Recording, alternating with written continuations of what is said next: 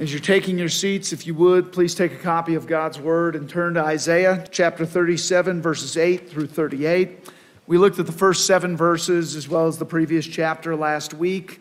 If you've forgotten the context by the end of the first point, I trust you'll have uh, gotten the refresher you need. But suffice it to say, Israel is in a bad spot with a mean enemy bearing down on them, and they're looking to their God for help. So, with that, let's give our attention to the reading of God's holy, inerrant, and inspired word. Isaiah 37, verse 8. The Rabshakeh returned and found the king of Assyria fighting against Libnah, for he had heard that the king had left Lachish. Now the king heard concerning Tirhakah, king of Cush, he has set out to fight against you. And when he heard it, he sent messengers to Hezekiah, saying, Thus shall you speak to Hezekiah, king of Judah. Do not let your God in whom you trust deceive you by promising that Jerusalem will not be given into the hand of the king of Assyria. Behold, you have heard what the kings of Assyria have done to all lands, devoting them to destruction, and shall you be delivered? Have the gods of the nations delivered them, the nations that my fathers destroyed? Gozan, Haran, Rezeph, and the people of Eden who were in Telassar? Where is the king of Hamath, the king of Arpad, the king of the city of Sepharvaim, the king of Hena, and the king of Ivvah.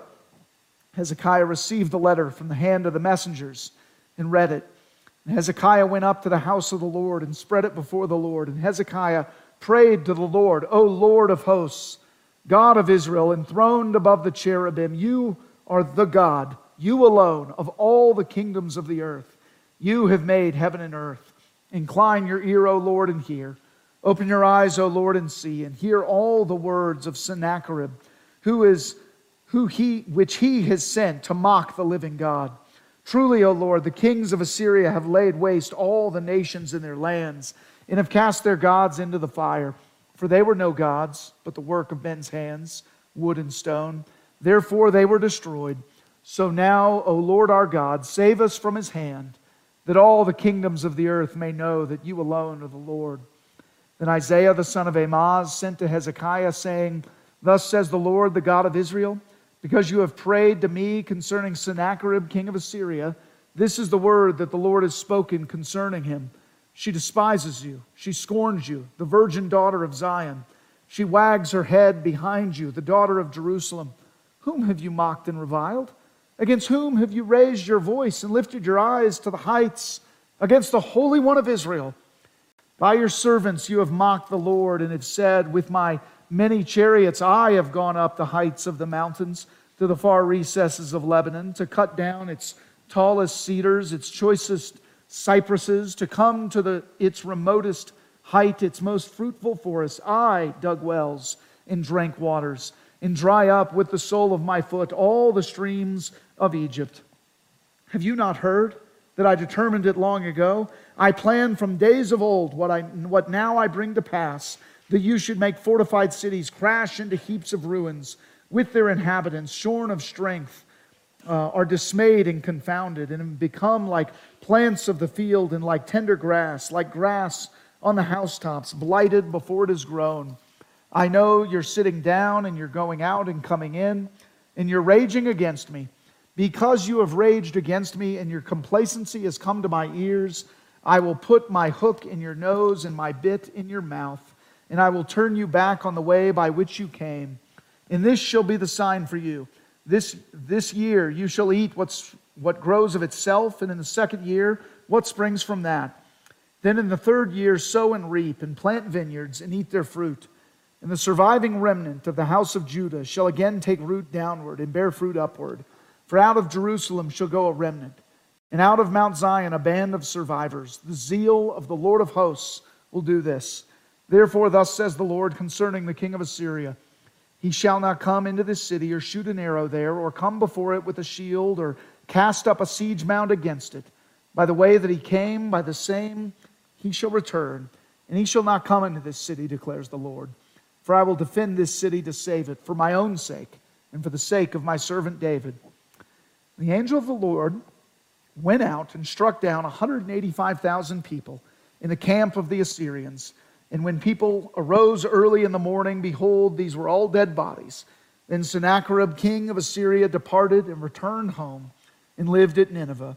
And as he was worshiping in the house of Nisroch, his god, Adrammelech and Shazir, uh, Sharazir, his son, struck him down with the sword. And after they escaped into the land of Ararat, es- Esarhaddon, his son, reigned in his place. Thus ends the reading of God's word. Grass withers, flower fades. Word of our Lord stands forever. Let's ask his blessing as we consider it this morning. Let's pray. Oh God, our great God, we come to you as a needy people, a needy people who need your word, who need your truth, who need your Son, our Savior, to dwell in us and speak to us. Do that, we pray, for your servants are listening. Ask it in Jesus' name. Amen. My mom has one criterion for action movies.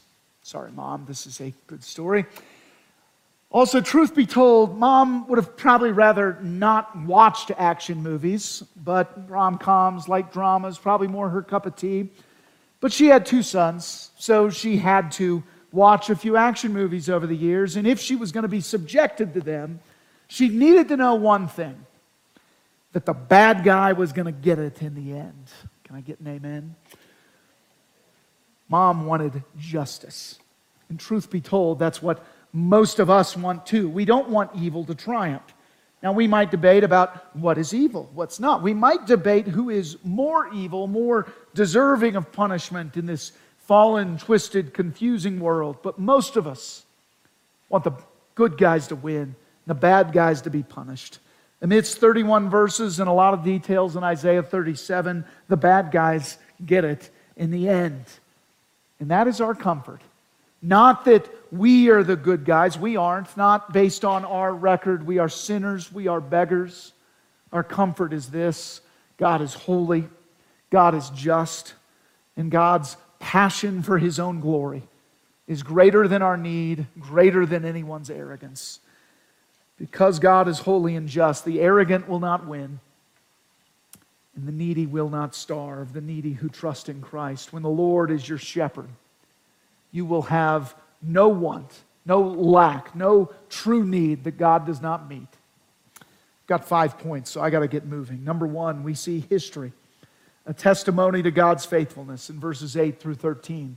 There's history, prayer, and prophecy in this passage. You might remember last week the Rabshakeh, or the army commander, the field commander of Assyria, he started barking threats at Judah and blasphemy at God. Well, not at God, but God certainly heard it. And after Israel's king, Hezekiah, after he heard it, he realized his helplessness. He sought the Lord in prayer, and he also asked Isaiah, the prophet, to pray. And then God spoke through Isaiah, verses 6 and 7. We didn't read these this week, we read them last week. Isaiah said, Say to your master, Thus says the Lord, do not be afraid because of the words that you have heard, with which the young men of the king of Assyria have reviled me. Behold, I will put a spirit in him so that he shall hear a rumor and return to his own land, that I will make him fall by the sword in his own land. God does exactly that. Verse 8 Then the, the Rabshakeh returned and found the king of Assyria fighting against Libnah, for he had heard that the king had left Lachish. The Rabshakeh has kind of been abandoned.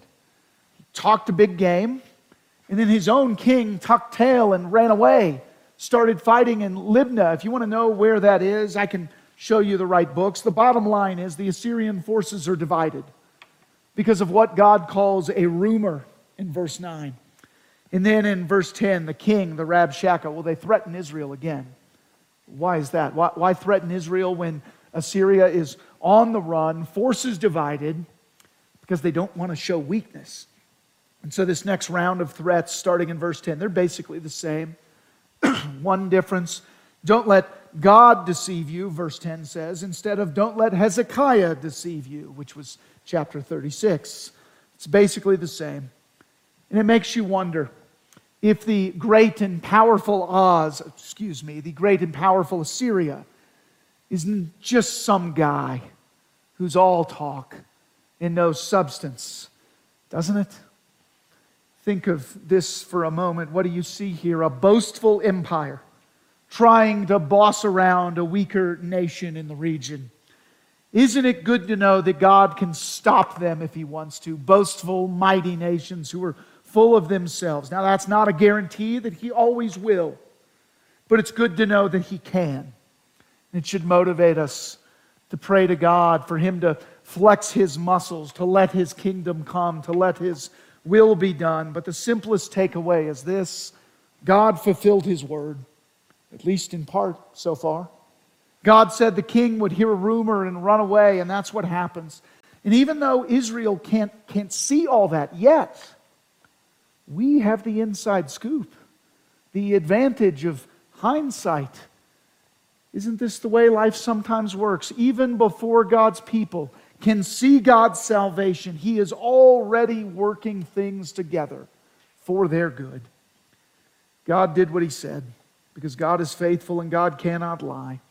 And after this history, this testimony to God's faithfulness, we also see this. Secondly, we see prayer, a plea for God's glory. A plea for God's glory in verses 14 to 20. Verse 14, Hezekiah spreads out the threatening letter as if to say, God, this is, this is what we're up against. God, incline your ear, he says in verse 17. It's a God centered prayer, a desperate plea. Hezekiah knows who he's praying to. That always helps. Who does it help? It helps the one who prays. Verse 16, O Lord of hosts, God of Israel, enthroned above the cherubim, you are the God, you alone, of all the kingdoms of the earth. You have made heaven and earth.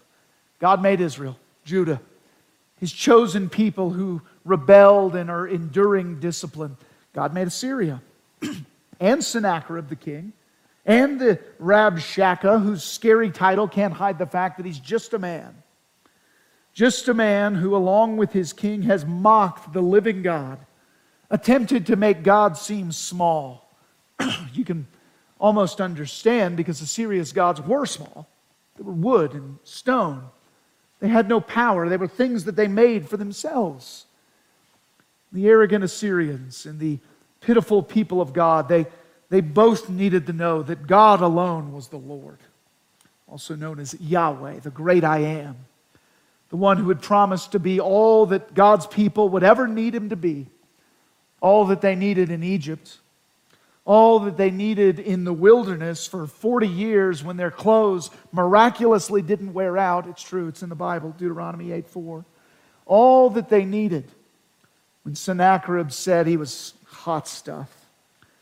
God's passion for his own glory is greater than our need. Isn't that a good thing? Isn't that what God's people need? When all around our soul gives way, don't we need the glorious God to show up and to show everyone his glory and his grace? We need to know and remember who God is so that we can be lifted out of our circumstances, out of ourselves. Makes me think of a hymn that we sing out of my bondage, sorrow, and night. Jesus, I come. Jesus, I come. Later it says, out of my wanting and into thy wealth, out of my sin and into thyself. Jesus, I come to thee.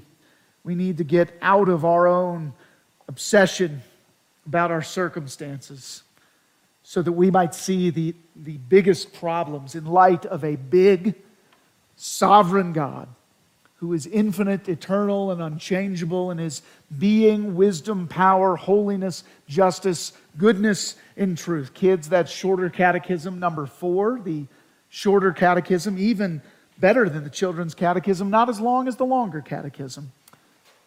Finite Hezekiah knew that he needed the infinite God especially in this hour.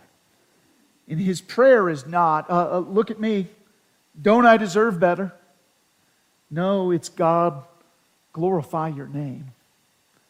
This, this ungodly bully has called you out, God. He says that none of the other little g gods could do it. Why, why should this God be any different? But I know you're different, Lord. You alone are truly God, so show him. Show all of us. My friends, that's a good pattern for prayer. God, glorify your name. You know, the problem is so often we're not concerned with God's glory, God's honor. We're hacked off because our honor has been offended, our reputation, our greatness. Can you believe? He said that to me. How different would our prayers be if we asked, How can God be glorified in this situation? How different would our prayers be if we asked that? Anyone need that reminder this morning? How can God be glorified in circumstances, situations I might not find ideal at this present moment? Now, that said, I know that no one, um, I know no one who thinks their prayer life deserves an A. plus. But I know plenty of people who know that God loves them in spite of their imperfect prayers. So may the God who loves pathetic people, pathetic prayers, motivate us to plead with God for the sake of God's own glory. That's what Hezekiah did. And next, we see this. Third, we see prophecy, a defense of God's glory. Prophecy, a defense of his glory, especially in verses 21 to 29. God speaks the answer to Hezekiah's prayer through Isaiah. Question what's, what's going to happen to Sennacherib, this king who tried to make God look small? This king who is not God, yet is exalting himself. This king who thinks he is so big. This king who is not larger than life, greater than self, and lasting forever. This king who is not able to satisfy the longing for eternity that every man is born with. This king who is misleading God's people, keeping them from true happiness. Verse 22 says, This is the word that the Lord has spoken concerning him. She despises you, she scorns you, the virgin daughter of Zion. She wags her head behind you, the daughter of Jerusalem. Might be a touch confusing what's going on here. Well, Sennacherib despised and mocked God. Now God's people mock him. She, or the virgin daughter of Zion, the pure, undefiled people whom God has protected from enemies all around them,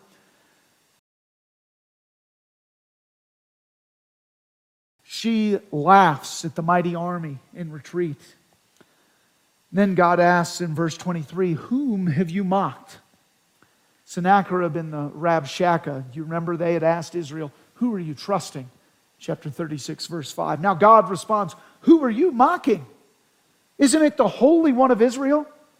The God whose presence terrified both Isaiah and Indiana Jones and anyone who knows who he really is? You mocked me, he says, because you thought you were the secret to your own success, in verse 24. Sennacherib forgot that there is a God who had given him all of his success for God's own purposes, namely to teach Israel a lesson and then some.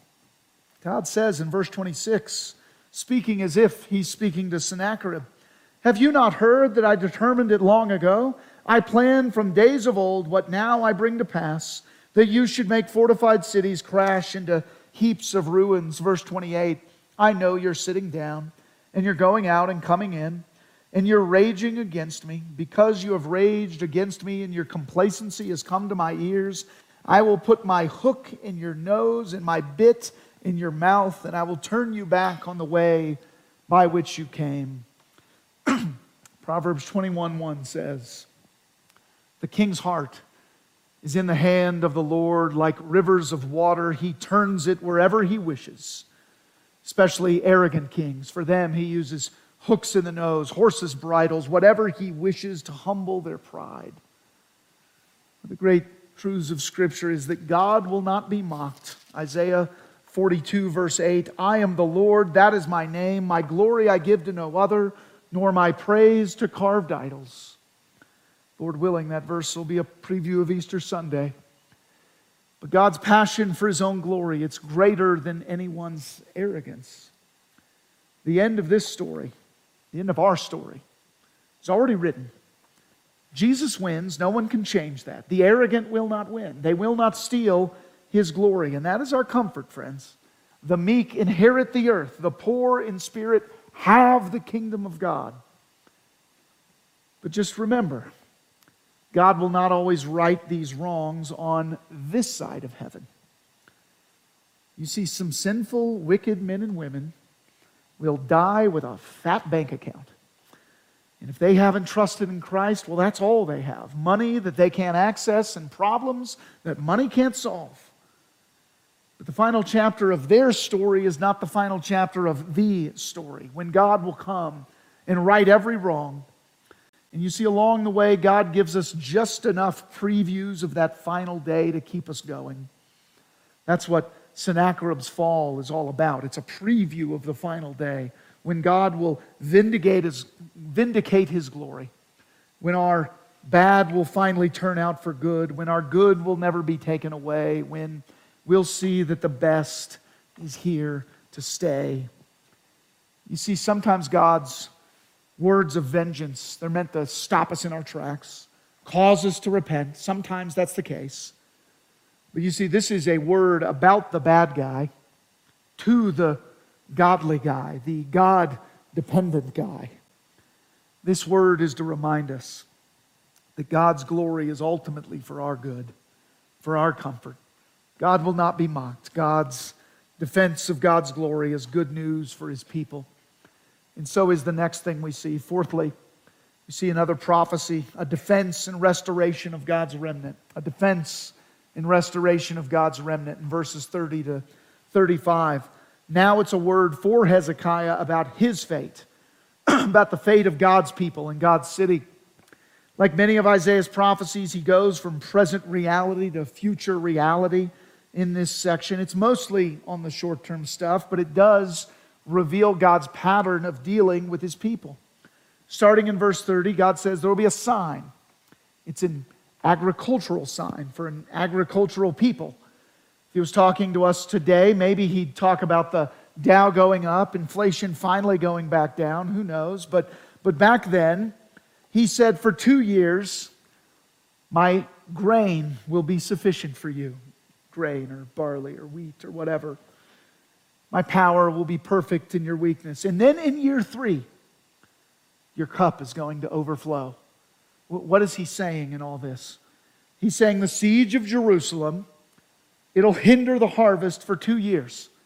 And after this threat has passed, um, the war will still linger for God's people. And it's going to affect things, like, like, for example, the grape harvest. One commentator points out how Zechariah 8:12 calls the vine the seed of peace. He explains it is a plant that requires peaceful conditions in which to yield its fruit.